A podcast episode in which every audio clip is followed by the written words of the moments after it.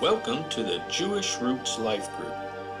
I am Steve Wright, your host, and enjoy this journey with me in increasing your Christianity, your faith, by looking at it through a totally different lens, a Jewish lens. And we'll be taking this journey together and discovering our roots of our faith. All right, shalom, y'all. This is welcome to the end of the journey, but the beginning of the journey to the Jewish Roots Life Group. And here we've come to the Ark of the Covenant tonight. And like I said, it's the end, but it's actually be- the beginning. The end of the journey, because if you notice, we went from the outer to the inner, now to the Holy of Holies. And guess what's waiting for us there? The presence of God. So this is where we're all headed towards. And remember at the beginning, the very first one, I said one of the goals for this class was to get us to the presence of God. The whole goal of the Ark of the Covenant and the whole goal of the tabernacle was to get the high priest to the presence of God to make atonement for the nations. So you're with me so far, right? And we'll go over what's here in a little bit. All right, the high priest obligation. in the Torah, we see that only the high priest, the Kohen HaGadol, uh, has access once a year on Yom Kippur or the Day of Atonement to the very presence of God. The Kodesh HaKodeshim, the Holy of Holies, which was the heart of the Mishkan, the tabernacle, and the Bet HaMikdash, which was the temple. Now, all that to say, the high priest was only allowed once a year into the Holy of Holies to put the blood on the mercy seat. All right, and that was Yom Kippur, Day of So the presence of God was only felt or was only experienced once a year by the high priest. To enter in, he would have to go through the paroket, which is the veil. We're going to go through that. That separated the holy places from the rest of the temple. The word paroket is derived from the root word perek, which means to break apart or fracture. The root word for the veil means to break apart or fracture. What happened when Jesus died? Tore apart. The veil tore apart. Ripped up. And that's in the word veil. and we're going to go over that in just a minute. But I just want you to see the root word of the veil means to tear apart. And guess what happened when Jesus died? So tell me it doesn't point to Jesus. so there you go, just in the word itself for the, for the veil. So that's where we're headed, the veil. So before we get to the Ark of the Covenant in the presence of God, we have to go through the veil, right? And we talked about the veil before and the colors. But this is what I wanted to point out first.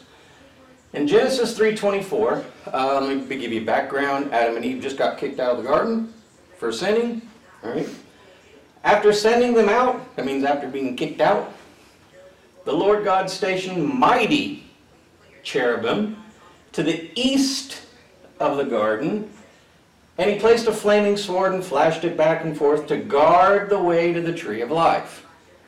Exodus 25:18 says, Then he made two cherubim hammered of gold and placed them on the two. We'll get to that in a minute, but I want to point this out here in Genesis 3:24.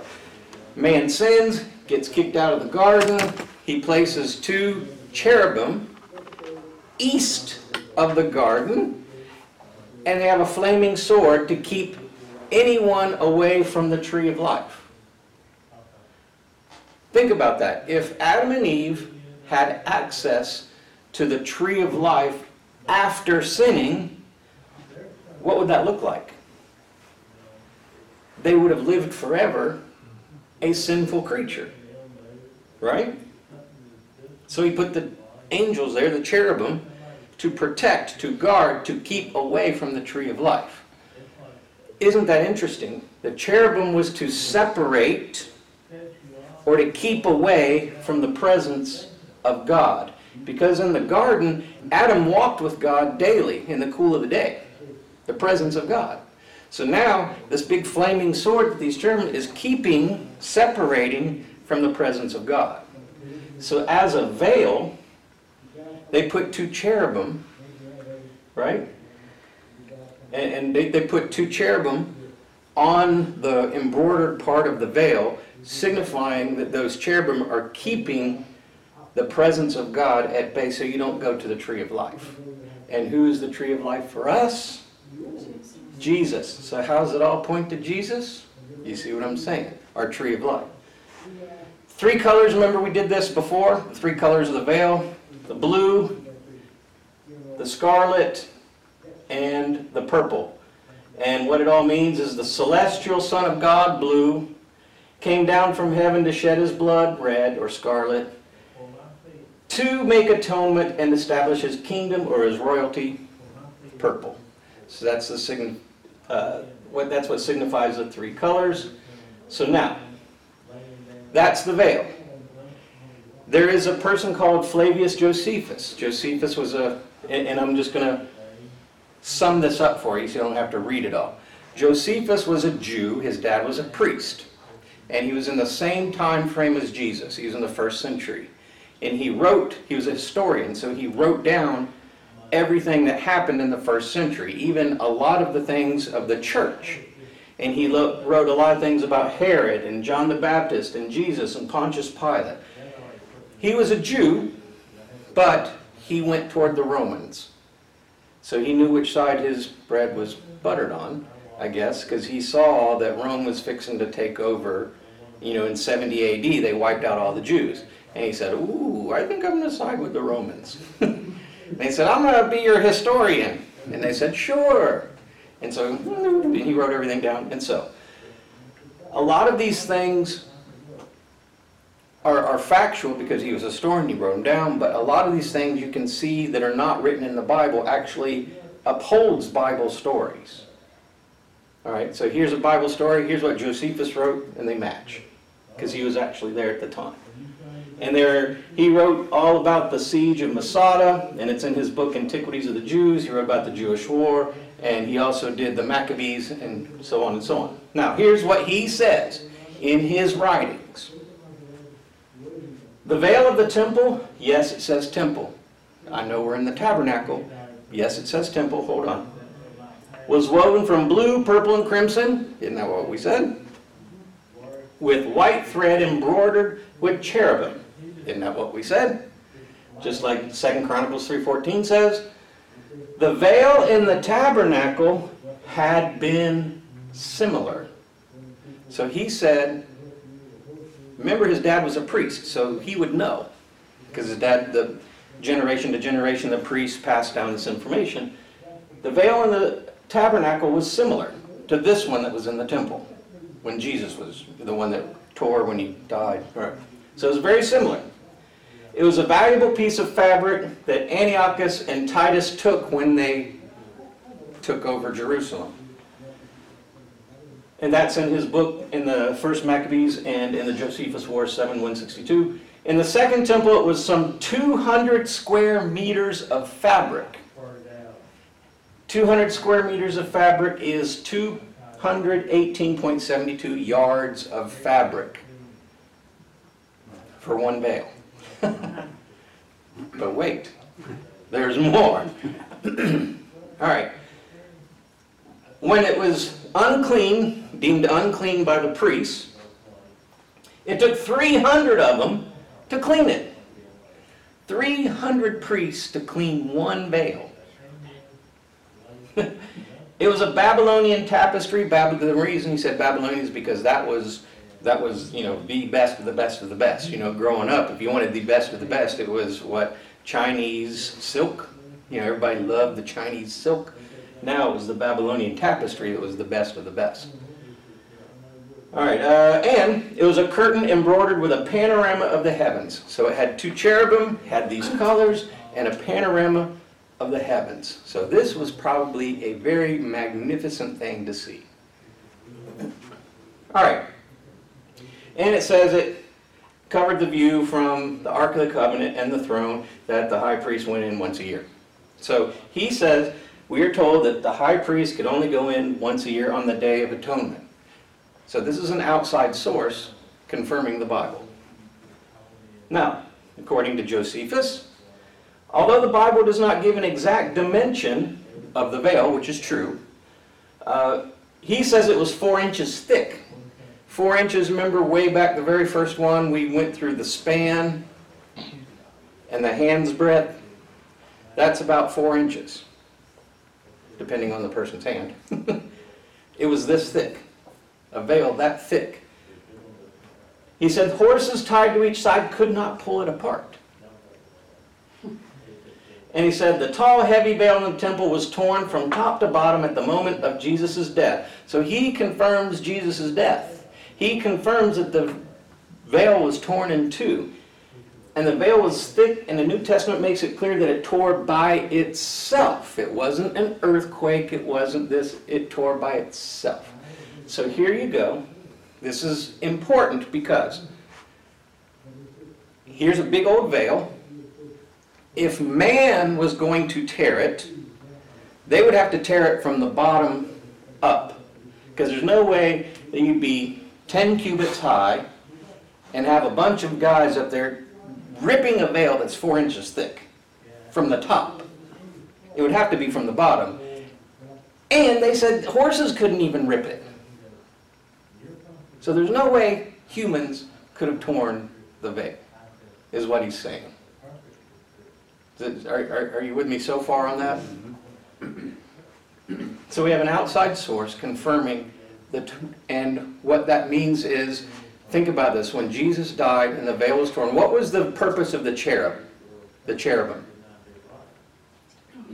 He blocked away. He blocked the way. The cherubim kept you from the presence of the tree of life, from the presence of God. When the veil was torn, guess what was no longer? It ripped the separation of the cherub. The cherubim is no longer blocking the way to the presence of God. We have direct access. All right. Now we get to the Ark of the Covenant. Now we're here, and before we get to everything about the Ark of the Covenant, first we have to tell you the dimensions and the plans of the Ark. Exodus 25:10, have the people make out of what? Acacia. Acacia wood, just like everything else was made of acacia wood, except for three things. A sacred chest, 45 inches long, 27 inches wide, 27 inches high, and we'll show you, tell you what that is in cubits in just a minute. Overlay it inside and out with pure gold. Why inside? Why would he mention this specifically? The outside we know is overlaid in gold. Why the inside? Why would he take the time to inlay it with gold? Any, any reason? So it doesn't wind up like the pig, being unclean on the inside? How? Which is a good answer, but how? Because it. What does gold mean, represent? pure, Purity, deity, righteousness, mm-hmm. godliness. All right, what does acacia wood represent? flesh, Humanity, flesh. All right, what was in the ark? We haven't got to it yet, but let's see what you know. What was inside the ark? The Ten Commandments. So the Ten Commandments would have been, if you, if it was not inlaid with gold, the Ten Commandments, which are holy commandments, would be mixed with acacia wood, which represented humanity. And you couldn't have something holy mixing with something human, humanity, unholy. You had to keep it holy. How would you keep it holy? Purity. inlay it with gold. So it meets deity, not humanity. So that's why the inside was inlaid with gold, so that the things that were placed in it would meet godliness, deity, rather than humanity. Does that, does that make sense? Mm-hmm. So this is very often overlooked. And if you're just reading, it's like zing, woo, woo, hey, but if you stop and look at it, now you understand. Had rings on each side, poles, and they were never to remove the poles. There's a big long teaching on that I will get to later, not today. And, and what that means, but I don't have time, but keep going. Had poles on each side so they could carry it. Uh, the ark was finished, placed inside the stone tablets, inscribed with the terms of the covenant which I will give to you. These are instructions given to Moses. All right. Here's the dimensions. And you see a bunch of colors here, and I'm getting to that. The red is the length, and the length is two and a half cubits by four. If you multiply 2.5 by 4, you get 10, right? Well, you say, why 4? Okay, it's the length. The length is each red line here. You have 2 on the top, 2 on the bottom. 2 and 2 is 4. So 2 and a half cubits by 1, 2, 3, 4 is 10. Every- Everybody with me on that one? So that's the length. Next is the width. The width is in green. And here's the width. You have two widths on the top, two widths on the bottom. The width was 1.5 times 4 equals 6. With me so far? And the next is the height. How tall was it? The height is in blue, there's 4. You have one, two on this side, two on that side. Right? 1.5 times 4 is 6. All right? Before I go any further, this is cubits. Remember I told you before it was in inches. And for me, I'm a visual person. So, Mr. Cameraman here, get ready. I brought this with me. And I'm going to do it like this. All right. For those of you who can see this, I made this to the exact, made this to the exact specifications that it says here. This is how long the Ark of the Covenant was, and this is how high the Ark of the Covenant was. So it was this big, or small, whichever point of reference is, right? And wide is the same as this, because this and this are the same. The height and the width is the same. So take this here and stick it out that far, and this is how big the Ark of the Covenant box is. So this was it. So imagine people, if I'm on the outside of it with the pole, this is, I'd say two men could carry it, no, no problem. And four men very easily, two on each front of the pole, two on each back of the pole. So if you're carrying it, this, this is probably what it would, would have looked like. Does that give you a better point of reference on what, it- how it may have looked? But the commandments were on stone, and the stone would have made it very heavy. Yes. Now, this is wood, and it's overlaid with gold, and plus you have what's coming next. So I just, I made that so you could see, really for me, because I was curious, but anyway, so you could see. All right, so these are the dimensions. Now, for you math majors, 10 plus 6 plus 6 equals Twenty-two. 22. I didn't have my calculator. 22. Does that mean something? Of course it means something. What does 22 mean? Well, here we go. If you take the two letters of the Hebrew alphabet, the one that equals 20 has a numerical value of 20 is Kaf, the letter Kaf.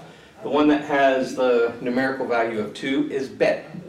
So Kaf and Bet. And you say, okay, so what? What does that Kaf and Bet have to do with anything? All right. Kaf has a numerical value of 20. Do you remember what 20 represented? Redemption. There were two sets of 10 commandments. 10 and 10 is.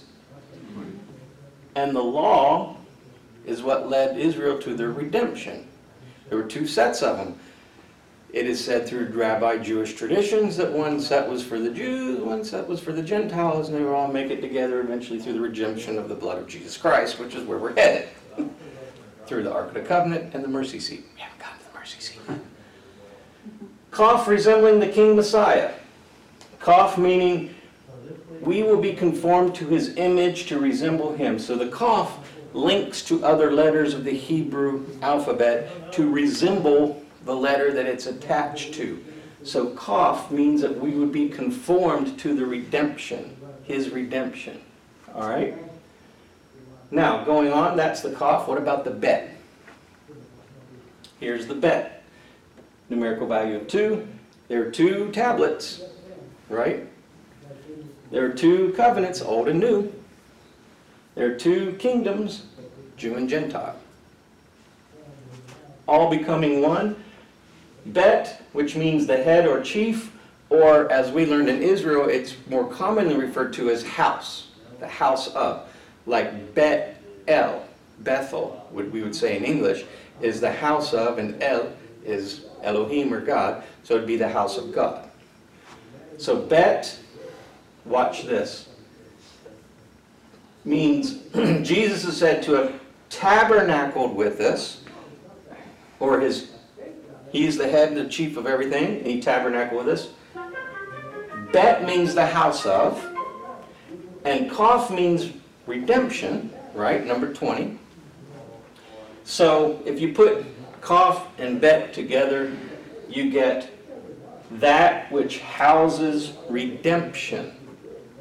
That which houses redemption. What houses redemption? The Ark of the Covenant. Because what is it housing? The tablets, the Ten Commandments, and other things which we'll see. So just the letters from the dimensions shows what it's housing and what it's doing. The number 22, right? Those were the total of the dimensions. There are 22 letters in the Hebrew alphabet. Coincidence? So it encompasses the whole Word of God from the Aleph to the Tav, from the beginning to the end. So the Ark of Testimony, the Ark of the Covenant, is showing from the very beginning, God wanted to be with us, to the very end, God wants to be with us. And how man ruined it by the curse of sin, and how he's going to fix it so we'll be with him forever. And that's what the tabernacle is showing, and that's through the Ark of the Covenant that the Messiah is going to come. His blood is going to fix it once and for all, and that's all through the Ark here. So, the 22nd letter, the last letter in the Hebrew alphabet is Tav, has a numerical of value of 400, and it has a pictorial meaning of the seal of God. It means completion, signal, symbol, monument. So that means the very ending, if you go back to the end of the book of Revelation, when it says it is finished, it is done, that's the Tav. The Alpha and the Omega, beginning the end. This is the end.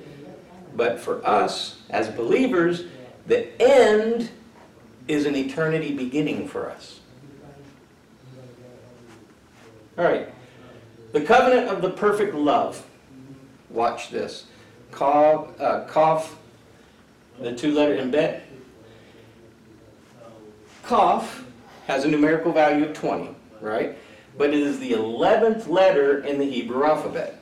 All right, if you just list them, 1, 2, 3, 4, 5, 6, 7, 8, 9, 10, the 11th one down is Kaf. What about bet? Watch this. Bet is the second letter in the Hebrew alphabet, it has a numerical value of 2. Wait a minute. 11 plus 2 equals what? 13. The perfect number of love. In the, Twenty-two. okay, Wait, next.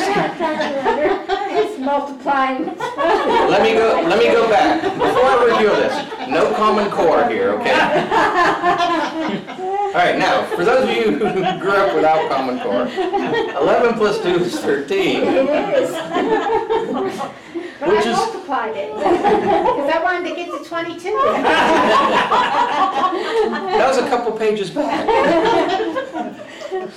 So 13 is the number of love, and it is also the number for the Echad. Echad is, Hear, O Israel, the Lord your God is one. That's the Echad. 13, if you go to 1 Corinthians chapter 13, what is that? The chapter of love. Love is patient, love is kind, love is so on and so on, right? Isn't it wow that Kaf and Bet, the dimensions, equal love because greater love has no man than this to lay down his life. What did Jesus do? And that was promised, that was the promised covenant. That was God's promise of his covenant that Jesus was going to do that, lay down his life out of perfect love. All right, let's keep going. The 13th letter in the Hebrew uh, alphabet is Mem, all right? it has the numerical value of 40. Now, the, his, the mystery of Mem, watch this. Mem means, can mean a flowing stream or a fountain, and the meaning of Mem, waters, people, nations, languages, tongues. What happened in Acts chapter 2 on the day of Pentecost? When the Holy Spirit came on every nation and every tongue, and it flowed out like waters on all people. That was the promise. That was the covenant. And it was all represented in the 13th letter Mem, and 13 represents the number of love. So it was all prophesied, this is what's going to happen.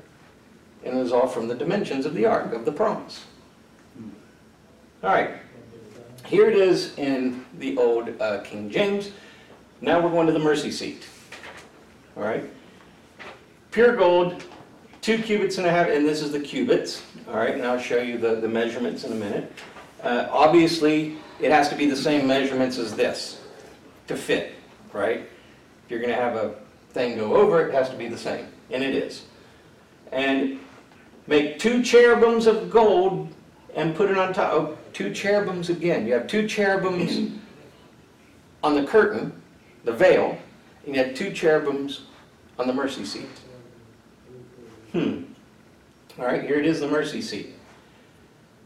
Exodus 25, 17. Make the ark's cover, the place of atonement, pure gold. It must be 45 inches by 20, same as this.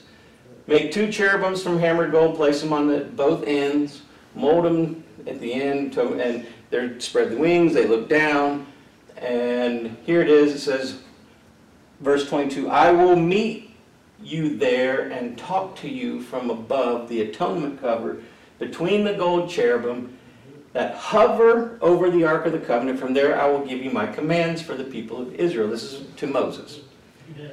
Now I'm going to show you something that may or may not be. This is uh, something that was told to me. We don't know, we don't have a picture of it. All right, so I'm just showing you that may or may not be, but it would make sense. It's called a mercy seat, correct? Wouldn't it make sense that the angels, all right,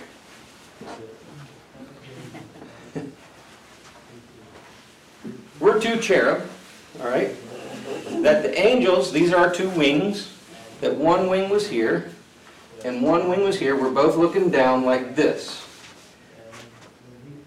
Right? Now, what do you, what, what, what are we forming? If someone were to come right up here and sit down, what are we forming? Back in seat? A seat, Yeah, bench or something. right?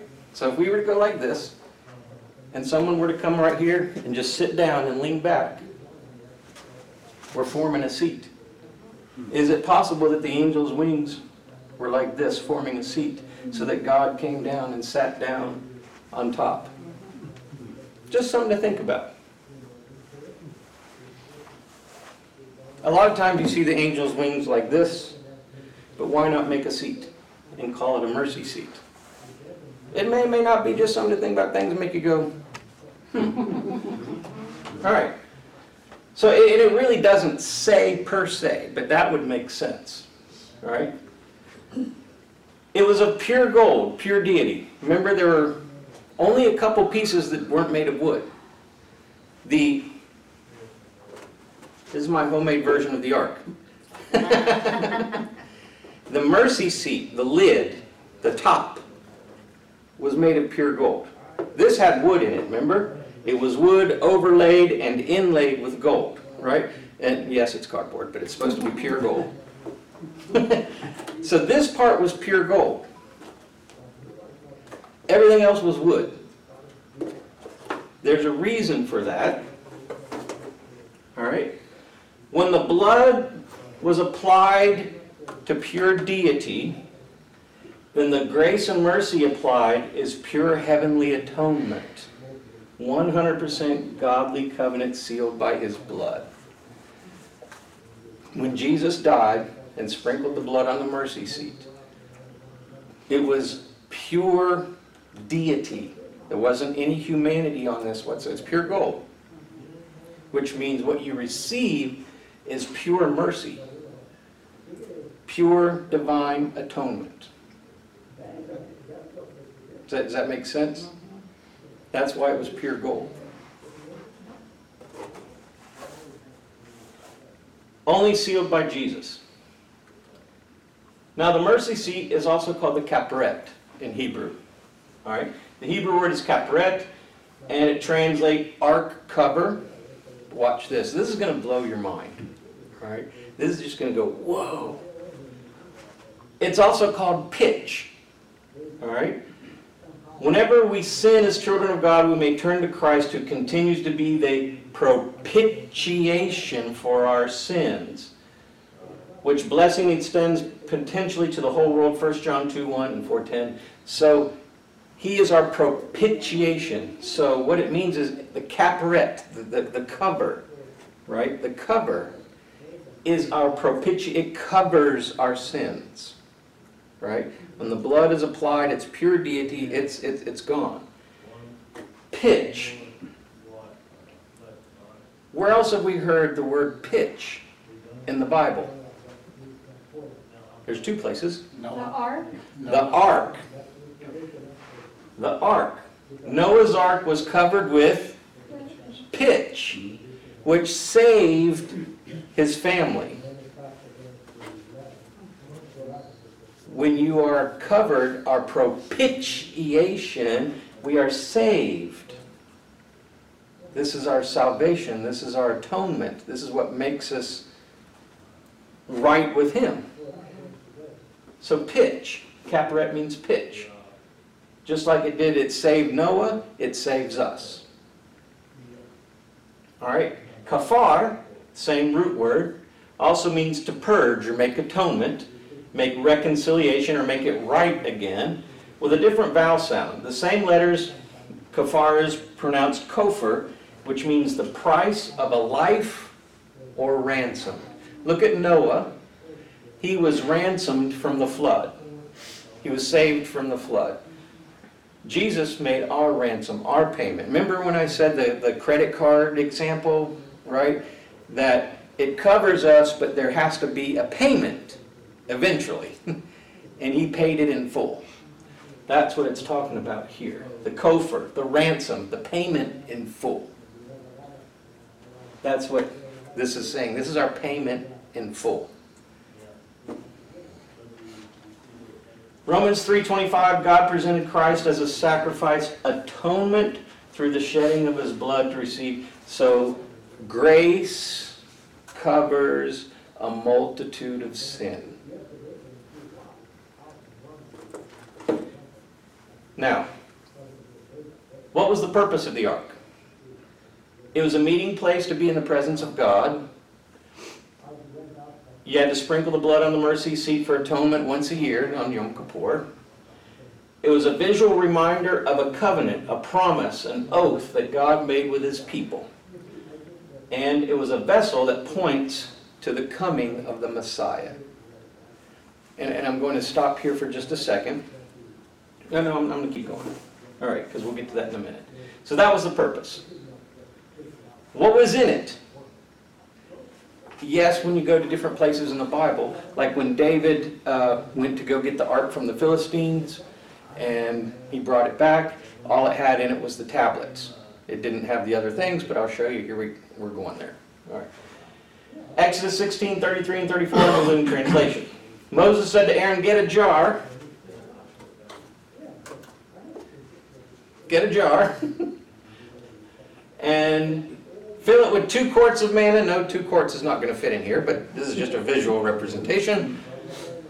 And Aaron did just as the Lord commanded Moses, and eventually placed it in the Ark of the Covenant in front of the stone tablets, which is the Ten Commandments, with the terms of the covenant. So this jar of manna, had manna inside, was placed along with the stone tablets. So it was in the ark because Aaron did just as Moses said. Right? Numbers 17:10, Amplified Version. The Lord said to Moses, Put Aaron's rod back before the ark of the testimony to be kept as a warning sign for the rebellious and contentious, so that you may put an end to their murmurings, so that they do not die. I did have Aaron's rod in here, but I left it at home. and I didn't know how to get the buds and everything on it. But, so Aaron's rod that budded was also in here. And we'll see what all those mean here in just a minute. Aaron's rod that budded, here's the backstory. Israel was complaining, they were contentious, they were rebellious. Well, who made you boss? Well, who made you boss? Well, who made you boss? So Moses said, okay, hold on, hold on, hold on. Every leader from every tribe, give me your stick. And the stick back then represented, they had the names of their heritage, their lineage on the stick from their tribe, right? So if I was the leader of, of the uh, tribe of Benjamin, right, I would have all my lineage from the tribe of Benjamin on this stick, right? So all the leaders of each tribe put their sticks, they put it before the tabernacle, right? Put it on the inside, and they said the next day they went in to go get them, and only one out of all the 12 tribes had something different, and that was Aaron's. He was from the tribe of Levi. His not only budded, but bloomed and had almonds. So it budded, bloomed, and produced fruit from a dead stick. So that there you go. So that was proof that Aaron was to be the leader rather than the other eleven. So that's that's the backstory to that. Look at this. Remember this? Remember this? Remember all the things we associated with it? Now that we're at the Ark of the Covenant, guess what else we can associate with it? The Ark of the Covenant, the mercy seat, and the blood. Here's the box, or here's the box. Here's what goes on top of the box, and here's what goes on the mercy seat. You got the box, you got the top, and the blood is sprinkled on it. What else goes with it? Aaron's rod that budded, Ten Commandments, and the jar of manna. What do they form? The promise, the covenant, that through the lineage of David shall come the Messiah. Even in the Ark of the Covenant. All right, the manna, the bread of heaven. Remember when we went through the table of showbread? So I'm going to go quick, this part kind of quickly because we've already covered a lot of that through the table of showbread. Uh, the jar of manna reminded the people of God's constant provision. Remember when they got to the Jordan and they looked over the Jordan?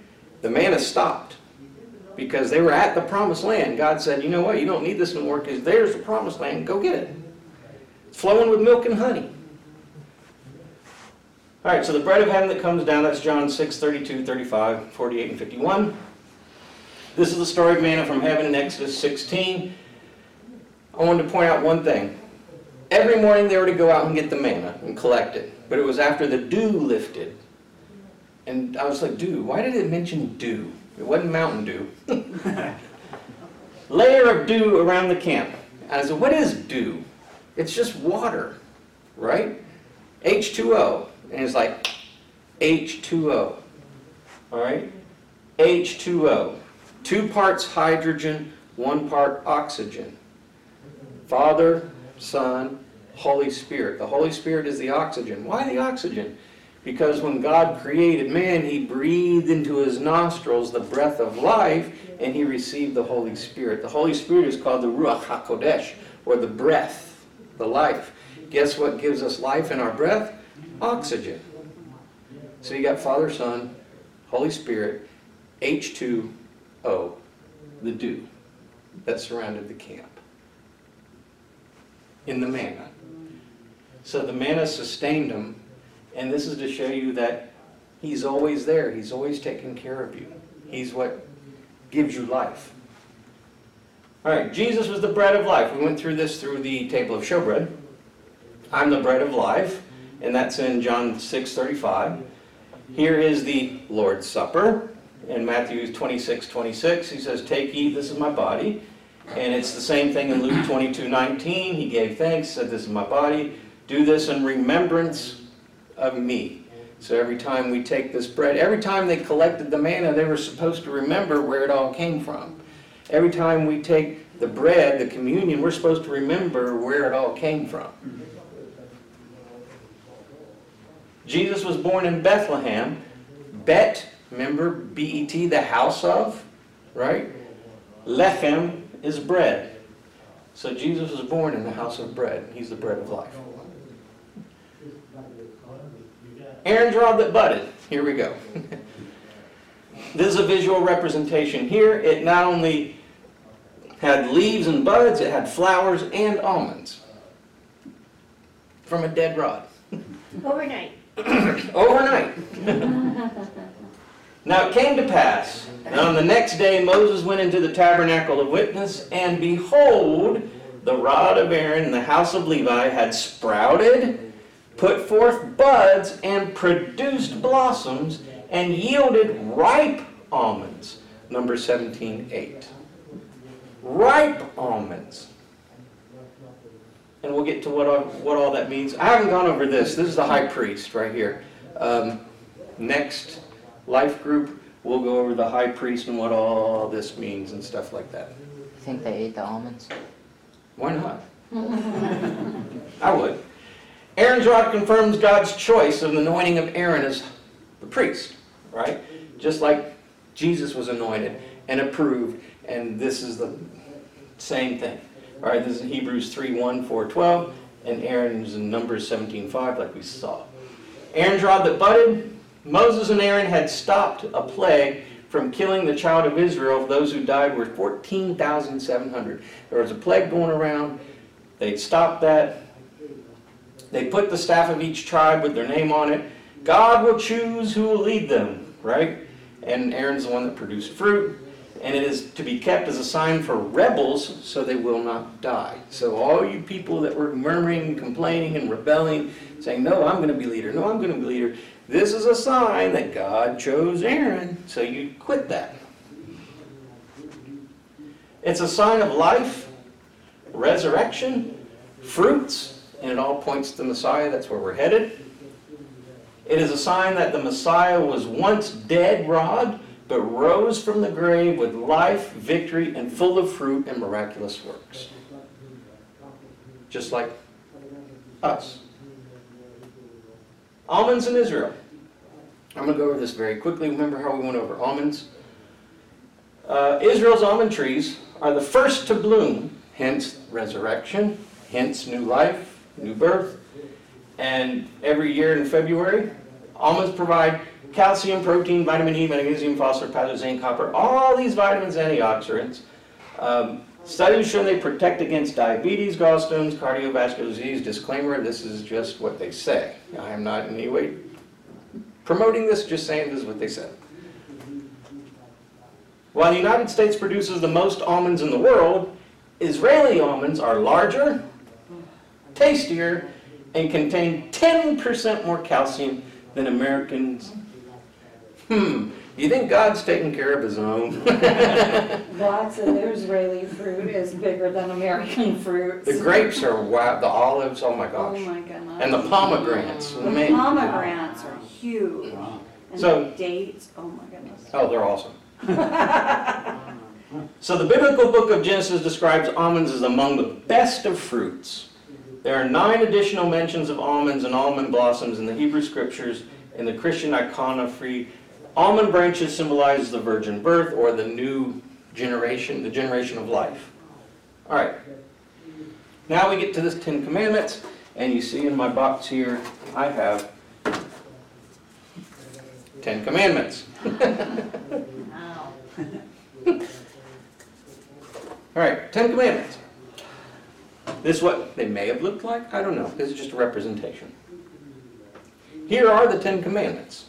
In case you didn't know them, here they are. Don't have any gods before me. Don't make any idols. Don't take his name in vain. Remember the Sabbath day. Honor your father and mother. Next set. Next stone. don't murder. Don't commit adultery. Don't steal. Don't bear false witness. And don't covet. Easy enough, right? Now, here's what I'm going to say. Here was the law. To them, this was the law. To us, this is the law. Right? This is the law of God, the perfect law. Could they keep the law? No, otherwise they wouldn't have to do sacrifices all the time, right? Could we keep the law?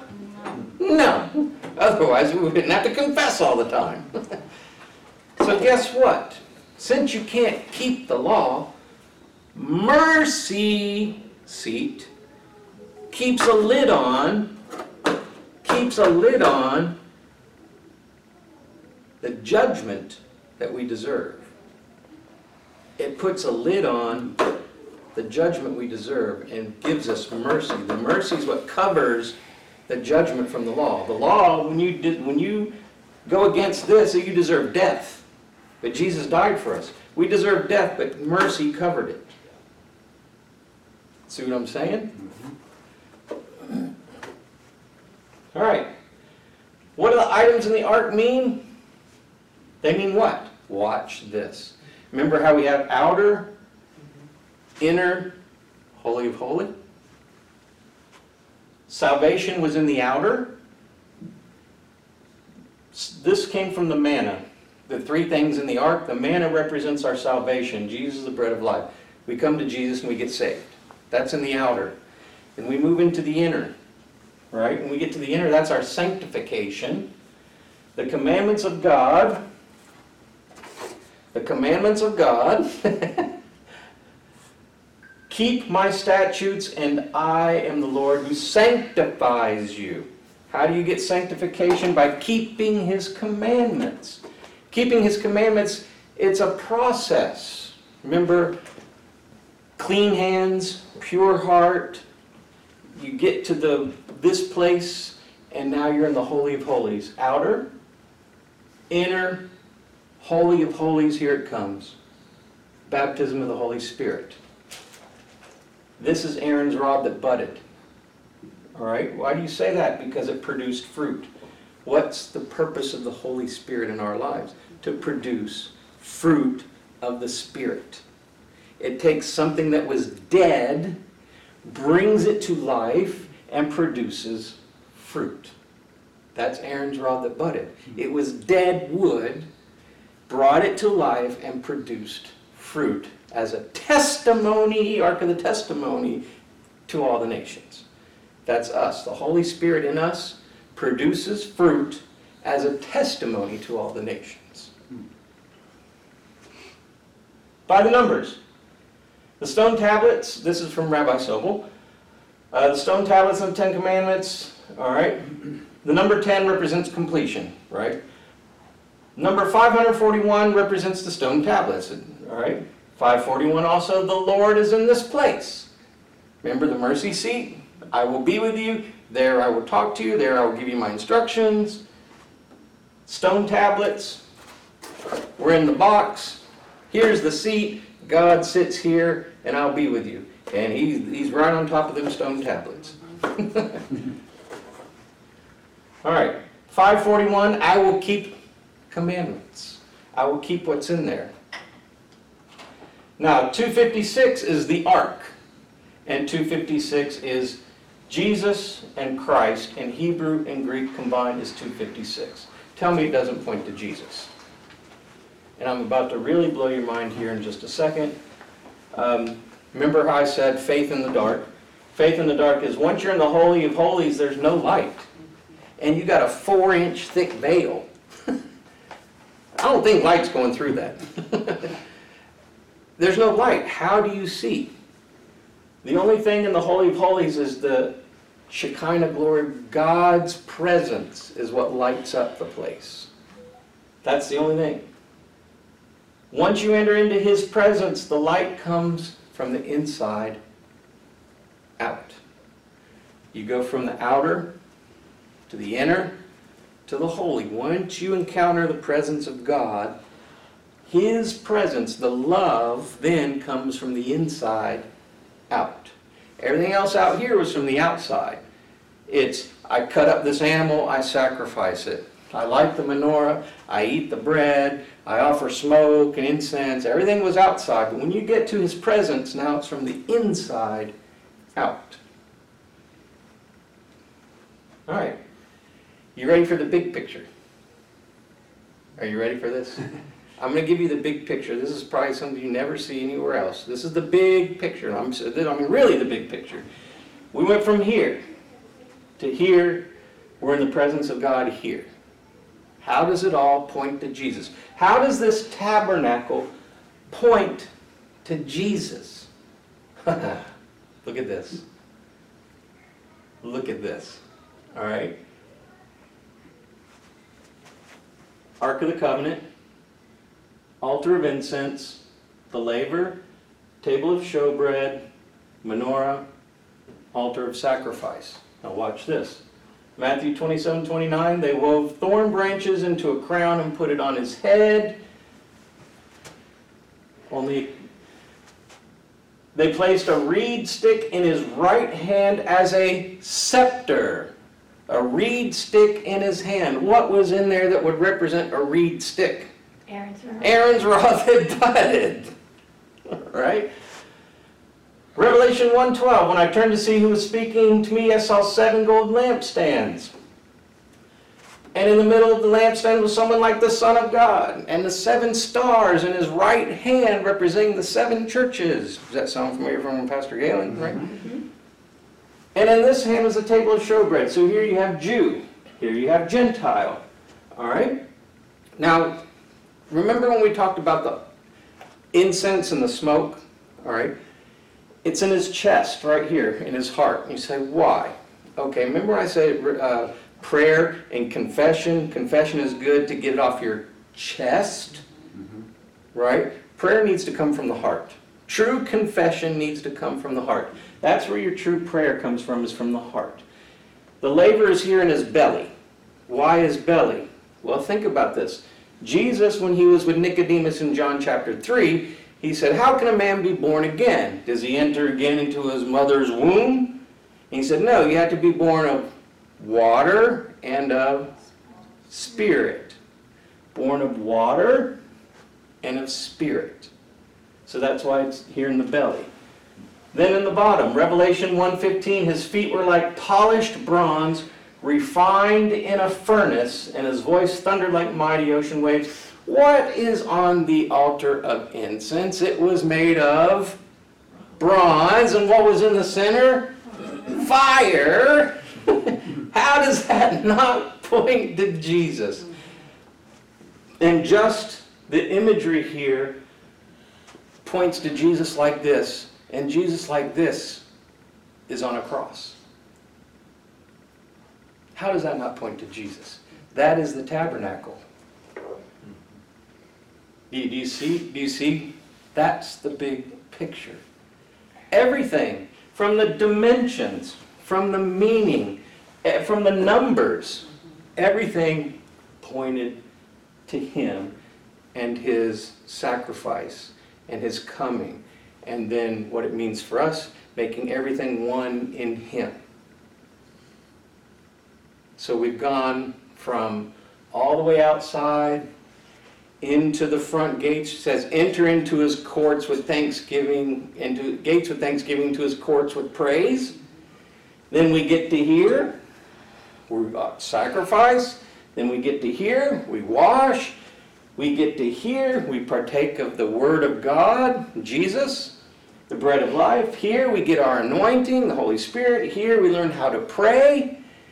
Now we're ready to get to the presence of God.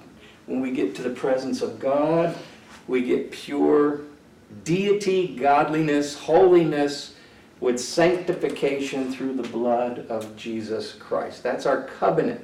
That's his promise. Did you see how it all points to him? And that is the ending. And I want to show you, remember, for the very first time we had goals and objectives, right? These were the goals and objectives. Introduce the tabernacle and its pieces. Did we not do that?